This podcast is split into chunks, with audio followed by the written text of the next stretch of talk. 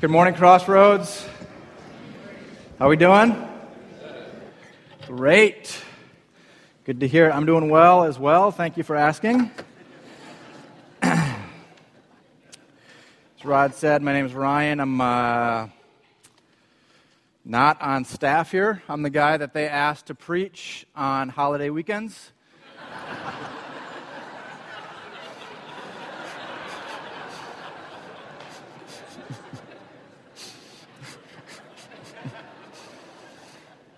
Oh man, it's, it's funny. It's, but it's actually true.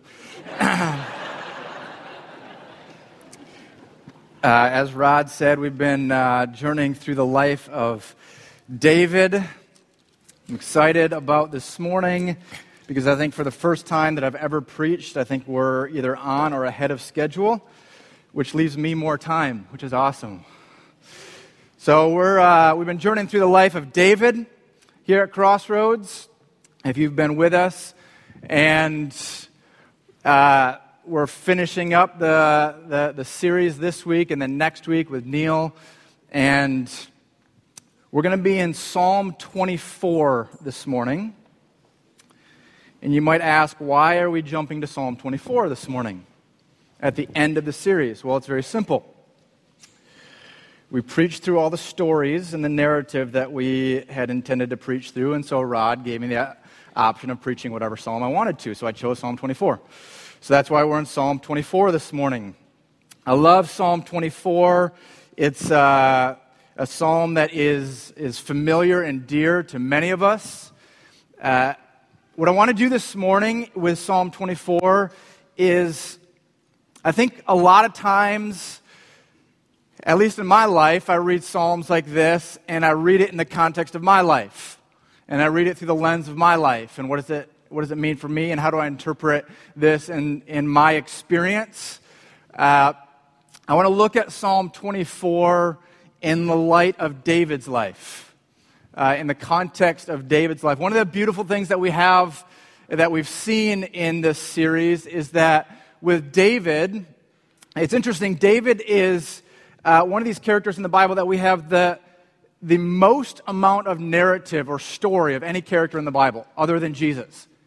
So we've got the greatest amount of information about David's life than anyone else in Scripture, other than Jesus.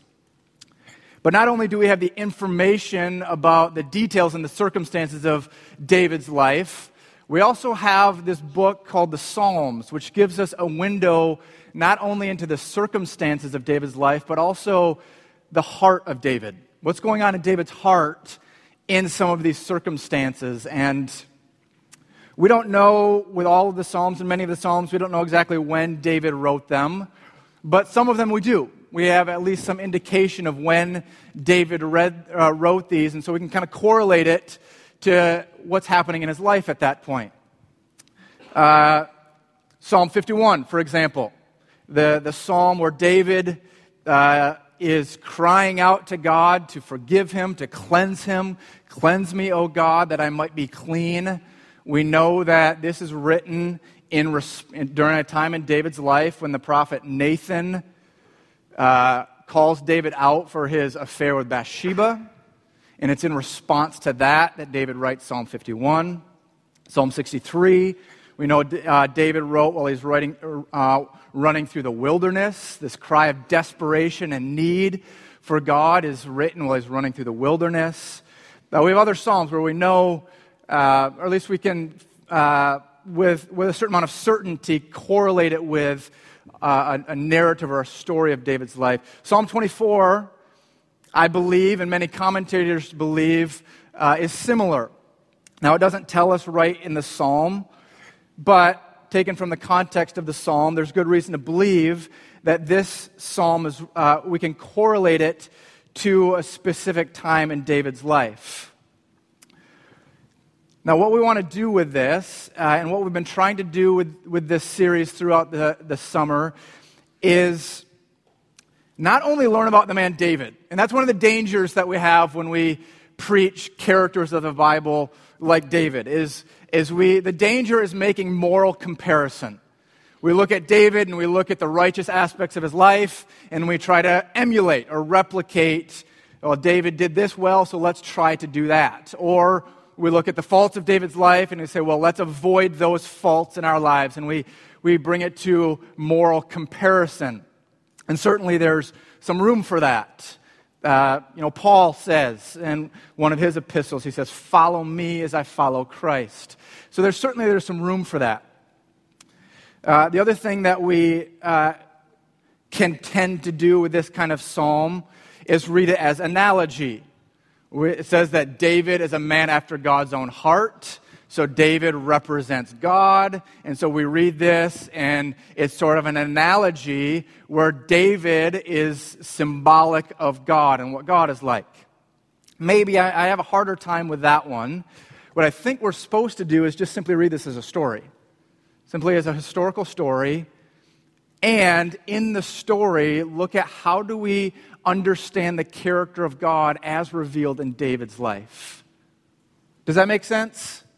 And so that's what we want to do. That's what we've been trying to do this summer. That's what we're going to try to do this morning. Is not just learn more about David, but as we learn about David, what we want to learn is more about the character of God and who Jesus is. That's the end goal of everything that we're doing here. So let me pray for us, and then we'll read this psalm and see what we can learn about the character of God in light of David's life and this psalm. God, thanks for today. Thanks for sunshine. Thanks for uh, Sabbath, for Sabbath rest. Thanks for this opportunity to come and gather and uh, to fellowship, to worship, and to learn from your word. Pray, God, that your Holy Spirit would be here with us, among us, that you give us a spirit of wisdom and revelation in the knowledge of Jesus, that we might know you better. Pray this in Jesus' name. Amen. Amen. We, uh, we like to, if possible, stand out of respect for the reading of God's word. So if you would join me, Psalm 24. No idea what number it is in your Bible, but it's about halfway through. It's right, right there. It's about right there in your Bible, halfway through. Then turn back a couple pages, you'll find Psalm 24. The earth is the Lord's and everything in it, the world and all who live in it. For he founded it upon the seas and he established it upon the waters. Who may ascend the hill of the Lord? Who may stand in his holy place? He who has clean hands and a pure heart, who does not lift up his soul to an idol or swear by what is false. This man, this person will receive blessing from the Lord and vindication from God his Savior. Such is the generation of those who seek him, who seek your face, O God of Jacob. Lift up your heads, O you gates. Be lifted up, you ancient doors, that the King of glory may come in. Who is this King of glory? The Lord, strong and mighty, the Lord mighty in battle. Lift up your heads, O you gates. Lift them up, you ancient doors, that the King of glory may come in. Who is he, this King of glory? The Lord Almighty. He is the King of glory. Go ahead and have a seat.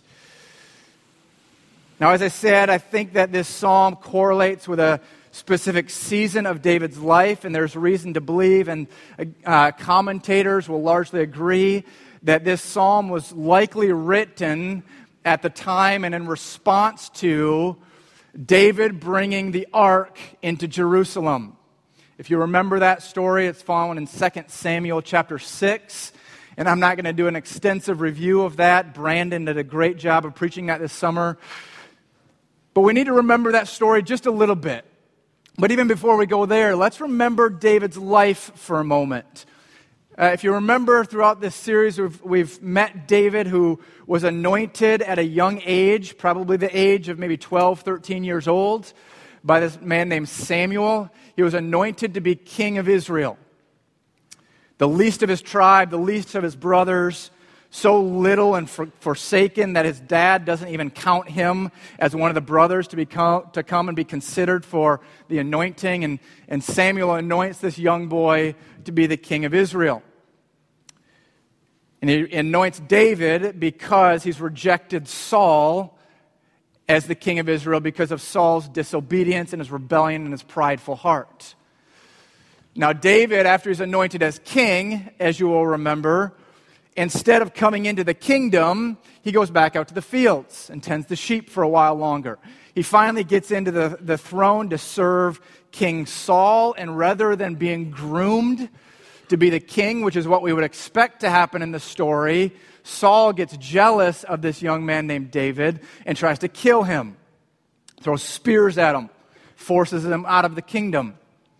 And this begins a slow and painful journey for David over the next decade or more. What we find in 1 Samuel is this painful downward spiral in David's life where it's one thing after the other goes wrong, where he loses everything that he has. He, uh, he ends up, rather than being groomed for the next king, he's forced out into the desert where Saul is chasing him and trying to kill him in the caves. He's surrounded by worthless men, scripture says. Uh, he has to act like a madman to save his life from the enemies. He loses his best friend. He loses his wife. At one point, he loses his entire family, and now even the worthless fellows around him want to kill him. So, all throughout 1 Samuel, David's life is taking this slow and painful spiral downward, the circumstances of David's life. But what we also see in that process, as David is running through the caves and running through the wilderness and hiding for his life, we get a window into David's heart. And what we find is that in this time, in this season, in this wilderness season, God is testing David and purifying David. And David's heart is being conditioned.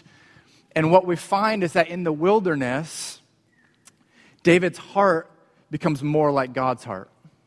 That David becomes more like God. That David is purified and prepared. Which is why the desert is often such a beautiful place. That rather than running from the desert, David embraces the desert. And it's in that time that he's purified and prepared and he's found. He's found worthy. In fact, you read through Psalm 119, and there's a very interesting, right in the middle of Psalm 119, David says a couple of times, he says, It was good for me to be afflicted. It was good for me to run through the wilderness because in the wilderness I learned the law of God. In the wilderness, I learned to cling to God. And in this culture where we try to run from the desert and we try to escape the times of difficulty, David says, No, it was those times that were good for me. It was those times that shaped me and molded me. It was good for me to be afflicted. We find in David's life when he is finally at rock bottom and loses everything, that he finally comes into his inheritance that God has promised him. I wonder as David is running through the wilderness and the caves, is he even questioning the promises of God? Does he think he's even lost the promises of God? We don't know. But what we know is when David is finally completely broken down, completely desperate, it's at that point that God brings him into the kingdom. And he finally inherits the throne and sits on the throne, first of Judah uh, in Jerusalem, uh, in, in Hebron, and then in Israel. Uh, but here's what's very interesting this turning point happens at the end of 1 Samuel, after Saul and Jonathan are killed, and then David is brought into the kingdom. And what's so interesting is not only do the circumstances of life change for David at that point, but his heart begins to change and not for the good. What you find is that very quickly, when David comes into the comfort of the kingdom, he starts to lose focus. He starts to lose focus on what's important. He starts to lose his desperation for God, and he starts to rely on his own strength. Uh, we highlighted this several weeks ago. Rod highlighted this, this phrase uh, that it, it describes when David comes in and how his kingdom begins to expand. It says, Then David accumulated for himself many wives and concubines. And yet, back in Deuteronomy chapter 17, when God lays out the righteous requirements for a king, it says this king is not meant, not supposed to accumulate a lot of wives, not supposed to accumulate a lot of wealth. He's supposed to have the law before him every day. And, and as a matter of fact, that king is supposed to write out the law by hand so that he has it before him every day. And David starts to lose focus of this. And he starts to get drawn into the comforts and the safety of this world. When you fast forward uh, to 2 Samuel chapter 6, is another one of these instances where I think you see David starting to lose focus and rely on his own strength. It's in this story that David is bringing the ark back into Jerusalem. And David surrounds the ark with 30,000 30, foot soldiers. And there's great pomp and great circumstance. And he's carrying it on this brand new cart which is the way the Canaanites carried their gods.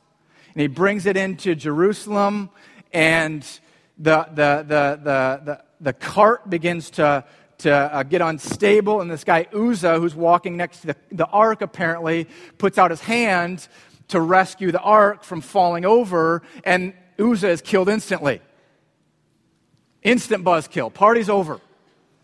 They're celebrating, and party's over. And there's a couple of interesting phrases there in 2 Samuel chapter 6.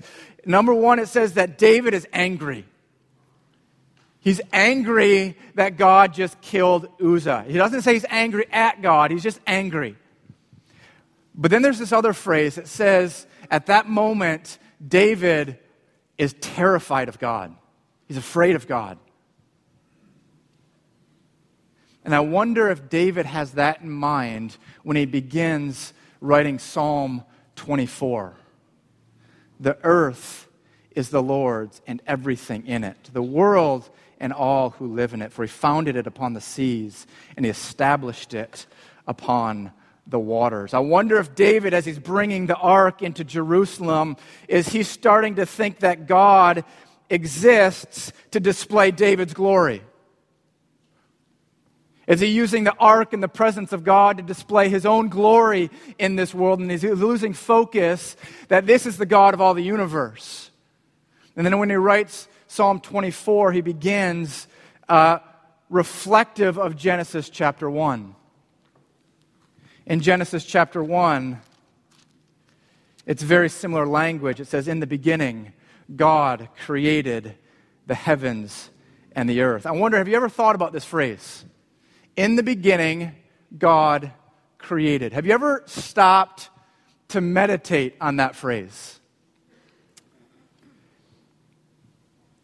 What's interesting, what I find really compelling is when you begin to meditate on that phrase, in the beginning, God created, your brain begins to hurt a little bit. You actually can't understand, we as human beings cannot understand what that phrase means.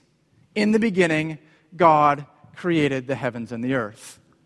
The uncreated God. What that implies is that before anything that we know, anything that we can comprehend, before anything existed, time, space, thought, matter, before any of that existed, God. God. God existed in perfect perfection. So everything that we know has limits everything that we can even comprehend, the thought that is required to begin to think about God has limits. The thought that is required to start to think about God has an origin. So the thought that's required to think about the God without origin has an origin. Do you, do you see what I mean?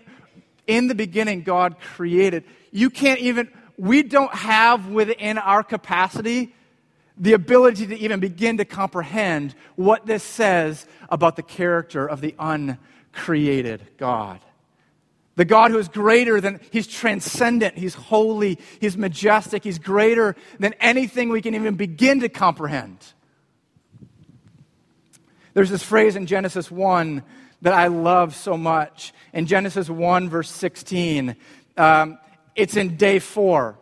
On day four, God creates, it says that God creates two great lights the greater light to govern the day, and the lesser light to govern the night. And then it has this little phrase in Genesis 1, um, verse 16.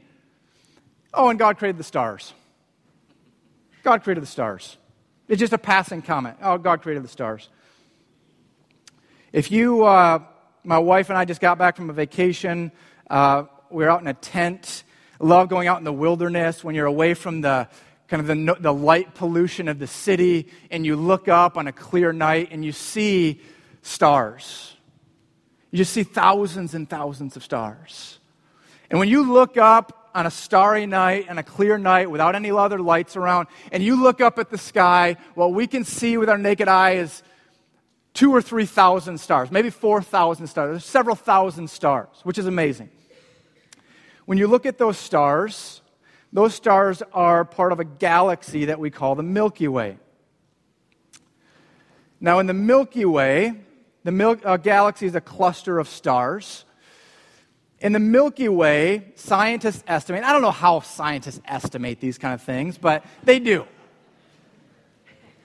They estimate in the Milky Way there's about 100 billion stars, give or take a couple billion. About a, how do we know these kind of things? I don't know. About 100 billion stars. Now, the, gal- the, the Milky Way is one of many galaxies. So 100 billion stars in this galaxy. There's many, ga- by many, I mean conservative estimate, there's about 10 billion galaxies. Okay? Again, rough estimates here. Multiply those two, simple math. Scientists will estimate the number of stars in the sky is about this many. I don't know what number that is. I think it's like a million, million, million stars, something like that, or roughly a million stars in the sky. Put that in context.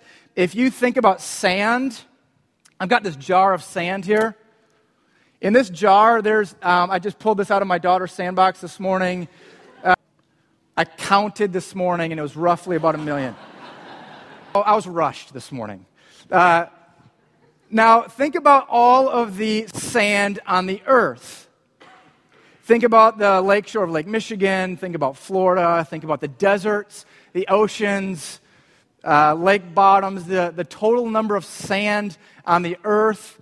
Some scientists with way too much time on their hands in Hawaii did some calculations and they estimated the number of grains of sand on the entire earth to be 7.5 times 10 to the 18th power. It's a lot. Number of stars in the universe 10 times the 21st power. Now, this was amazing enough to me until I was studying again some more this week, and I found this out. The, num, um, the, the number of stars in the universe, 10 times 21 power, whatever number that is, the same number of molecules in 10 drops of water. The same number of molecules in 10 drops of water. This is the God that we serve. This is the God that, as a matter of fact, the Psalms say that God knows the number of stars in the sky and he knows them all by name. He knows them all by name. This is the God that we serve. And it seems about maybe 10 or 15 years ago, I'm not a church historian, just looking kind of landscape of the church and my own experience. It seemed about maybe 10 or 20 years ago, there's a movement in the church to repersonalize God. Where, where it seemed that for a while God was being reduced to some theological statements, some theological constructs, or some doctrinal statements, and God was just abstract ideas. And there's a movement in the church uh, by, by several authors and, and pastors to try to repersonalize God so that we can understand God. Not, and when I say that, what you have to understand is we, we don't change the character of God. God is not dependent on my understanding. I'm just talking about our understanding of God. And there's a movement in the church, it seemed, to begin to understand God as a person, somebody that we are in a relationship with. And, and I love this, and it was so necessary and healthy in so many ways. But I wonder in the process, have we lost our awe and wonder of the uncreated God?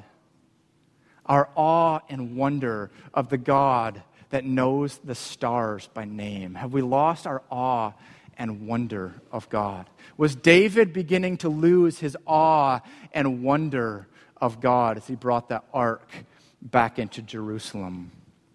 See, I think when we begin to uh, over personalize God, I don't like that phrase, but I can't come up with a better one. When we begin to over personalize God, I think we lose a lot.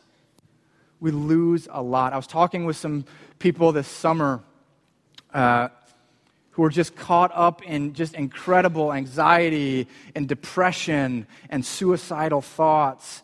Uh, and I want to be gentle here because I, I fully believe there's medical conditions that lend themselves to this disposition. And I, I, I, want to be really careful here. But it was just interesting talking with some people this summer that were just riddled with anxiety and fear and suicidal thoughts were just rampant and regular. And as we were discussing, I just realized they had made God like them. And they couldn't reconcile a God who's still in charge in times of difficulty and trial. They couldn't recognize a God who is absolutely sovereign and in control when things get rough and difficult. A good God who created the storms. And what I find as I was studying these past couple of weeks, what I found is that the people of God seem to hold on to this awe and wonder of God in very critical times in history. I find it compelling in, Job, in the book of Job when Job is going through this uh, difficult time and he, he begins to buy into the wisdom of his friends that. Uh, maybe he's done something wrong, but then he starts to argue with God and say, God, I haven't done anything wrong. I don't deserve this. I've kept my nose clean. I've done everything right. I don't deserve what you're giving me right now. And he tries to argue with God and wrestle with God. And I love God's response. After allowing Job to whine about his circumstances long enough, God responds, Who is this? That darkens my counsel with words without knowledge. See, when we come to God and we try in our own strength to plead our case that we don't deserve what God is giving us, that's what God Himself calls words without knowledge.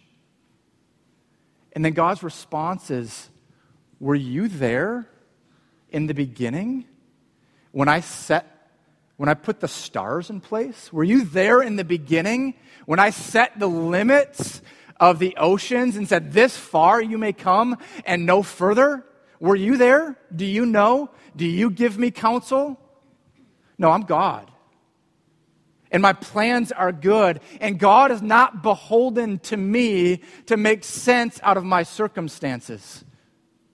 Rather, He's God. And when we lose our awe and wonder, and we lose our, understand, our, our view of the magnificence of God. We begin to lose the ability to find comfort in the times of trial and difficulty.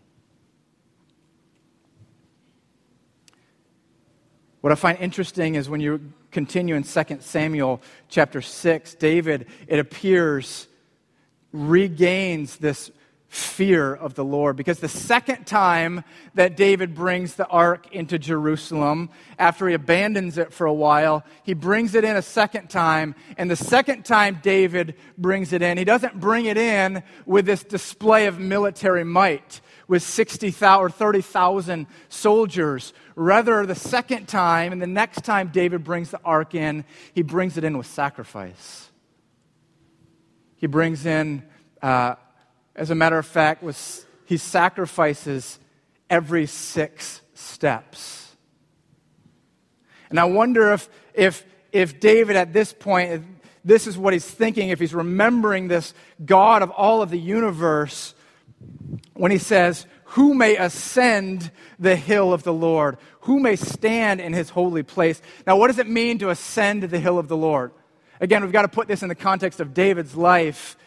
David is not talking about having an emotionally charged worship service here. That's not what he means here. He's not talking about having a spiritual high. He's actually using technical language here for the priest to come into the Holy of Holies. The priest, the high priest, would come into the Holy of Holies once a year, and they'd have to go through ritualistic cleansing to come in and offer sacrifice to make atonement for the people, and this once a year. And this is what it meant to come to ascend the hill of the Lord.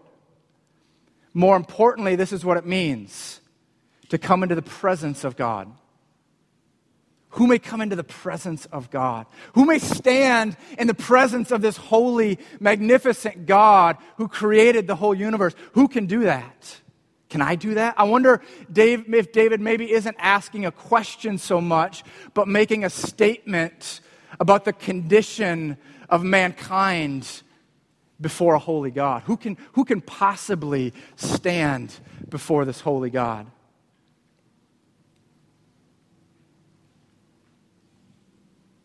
David continues. Says, He who has clean hands and a pure heart. He who has clean hands and a pure heart. He will receive blessing from the Lord. Now, what does it mean, blessing? What, is, what, is, what does David mean by blessing from the Lord?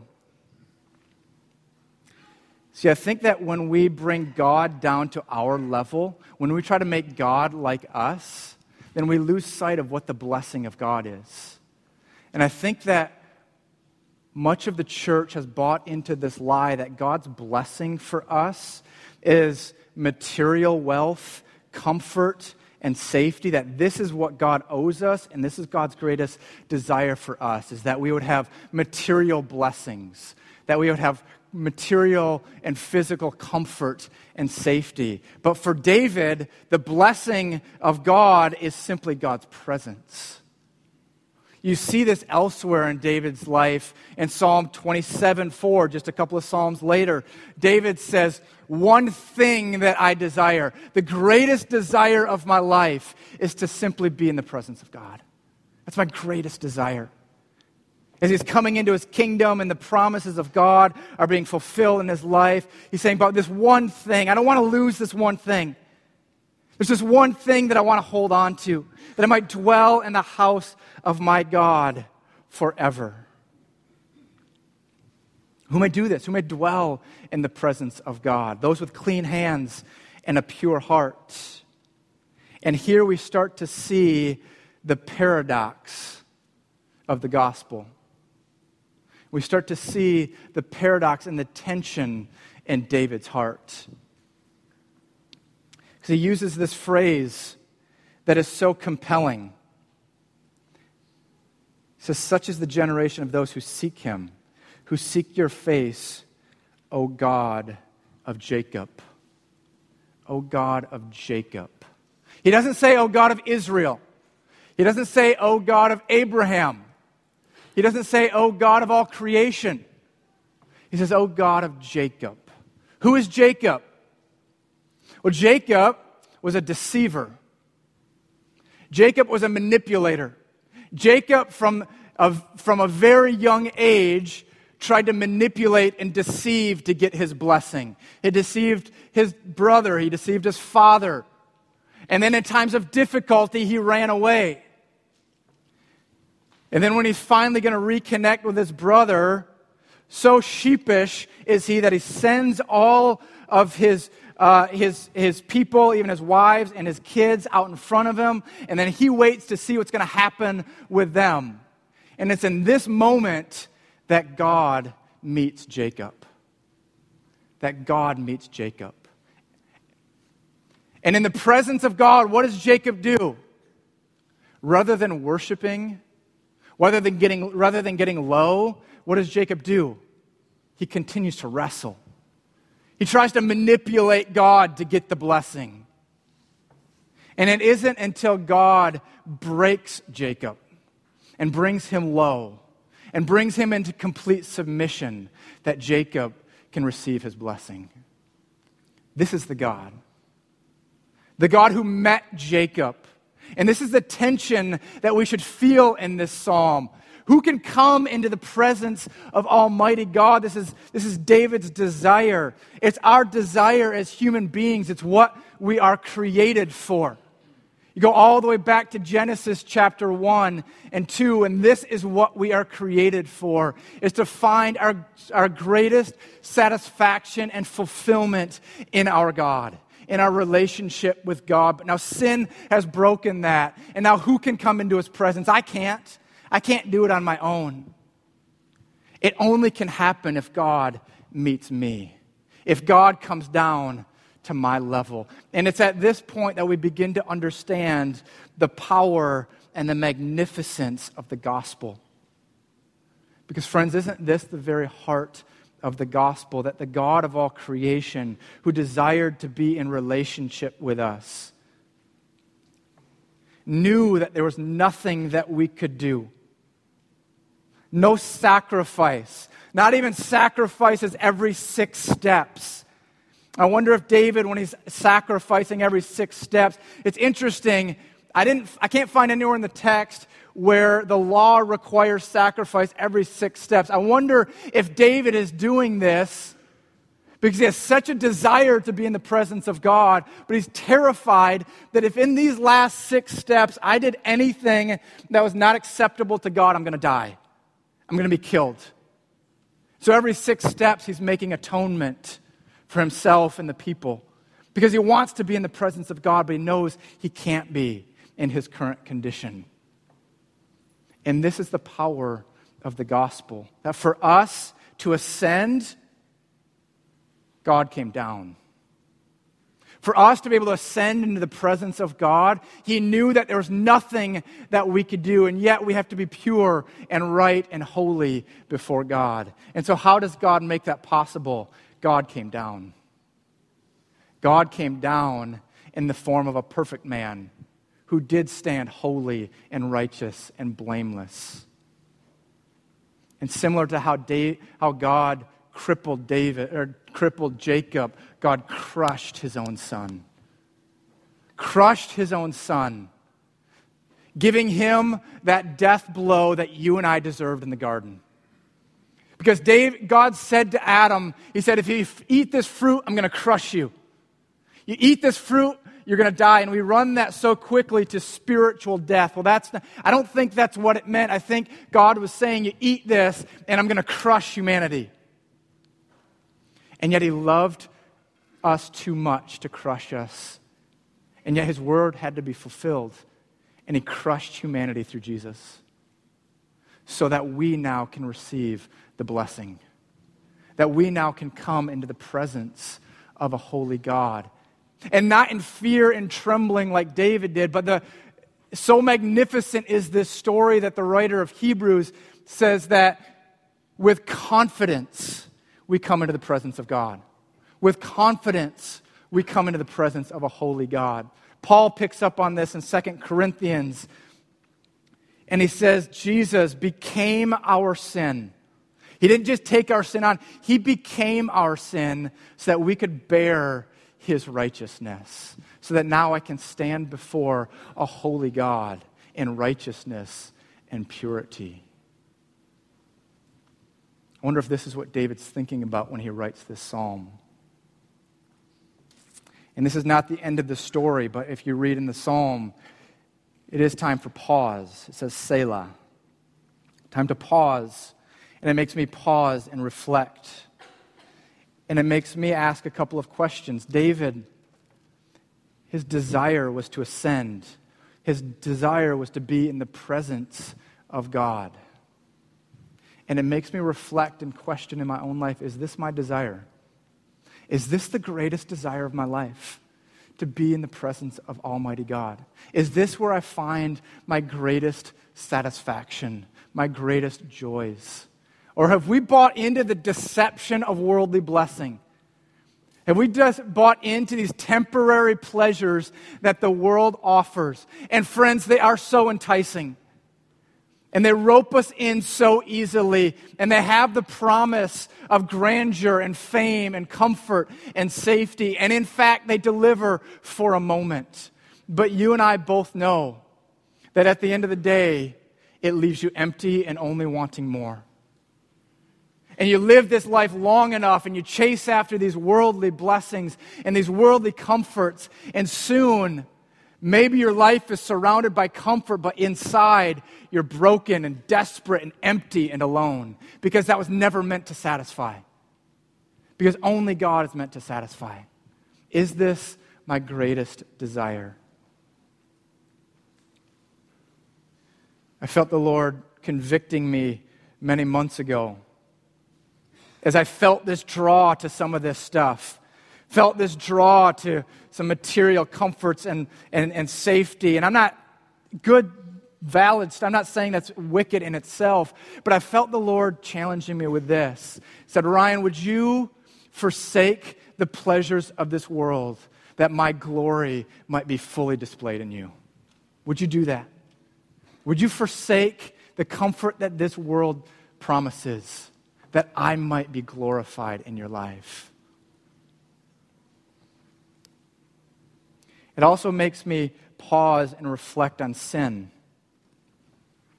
And how do I respond to sin in my life? So I think when you begin to understand the depth and the power of this gospel message that a God who came down so that I could go up, so that I could ascend, when you begin to understand that Jesus became my sin, I think we begin to respond to sin differently. And again, I think that the church has bought in to a bit of a deception that God's grace is meant to make us comfortable in our sin. And I see so many Christians comfortable in their sin embracing sin, embracing worldly, godless pleasure, and, and, and saying this is grace. Friends, that is not grace. I want to just say gently and yet clearly if you are living in unrepentant sin this morning, and there's no conviction in your life, if you are comfortable in your sin this morning, that is not the Spirit of God in you. That is not the Spirit of God making you comfortable. That is not grace. Friends, understand me. That is not grace. Grace does not allow us to be comfort, comfortable in our sin. Rather, the grace of God, the same grace that allows me to appear in the presence of God with confidence, causes me to hate my sin, to hate the sin that plagues me and pulls me down. Do you hate your sin this morning? Do you hate your sin this morning? For some of you, you might be wrestling with this nagging sin that seems to come back over and over and over again. And I want to just offer you a word of comfort and say, keep wrestling.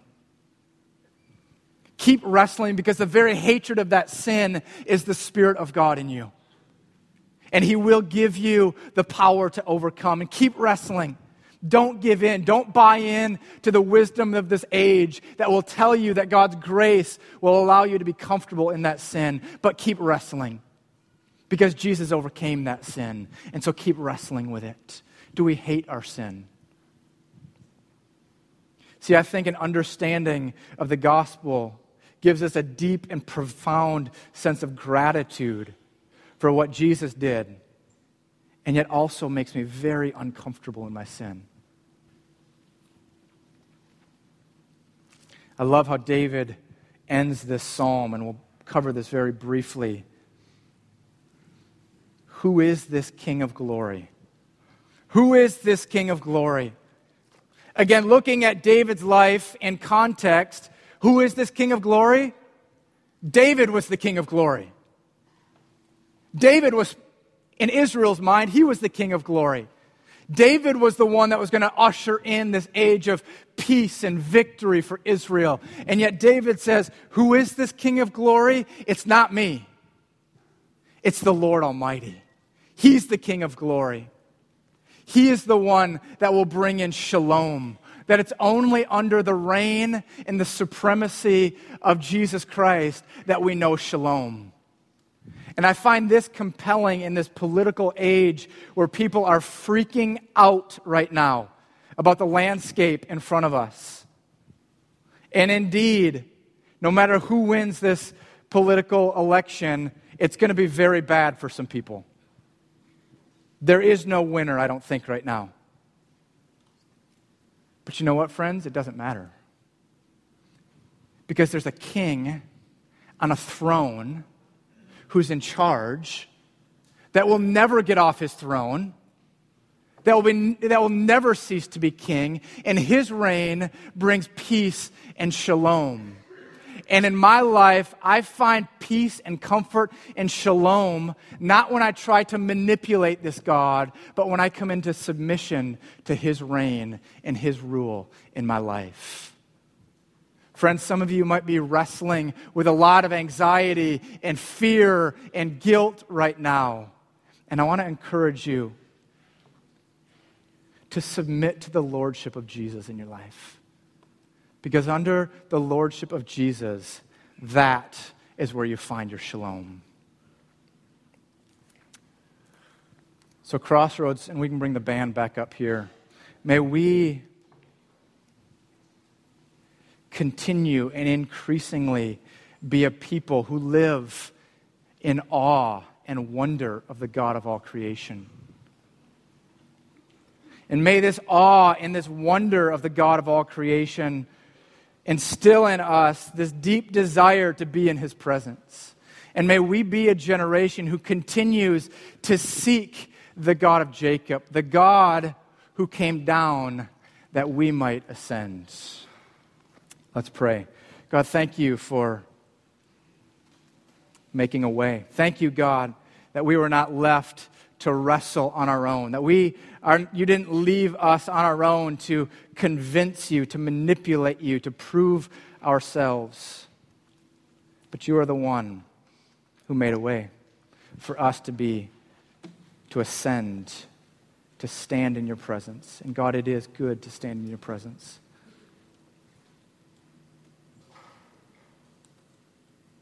God, I pray for anybody here this morning that is riddled with guilt, fear, condemnation. God, I pray for a greater revelation of your majesty and your nearness. The God of all creation who drew near.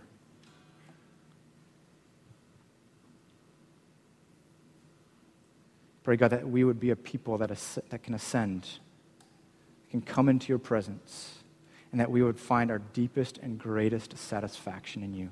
Pray this in Jesus' name. Amen.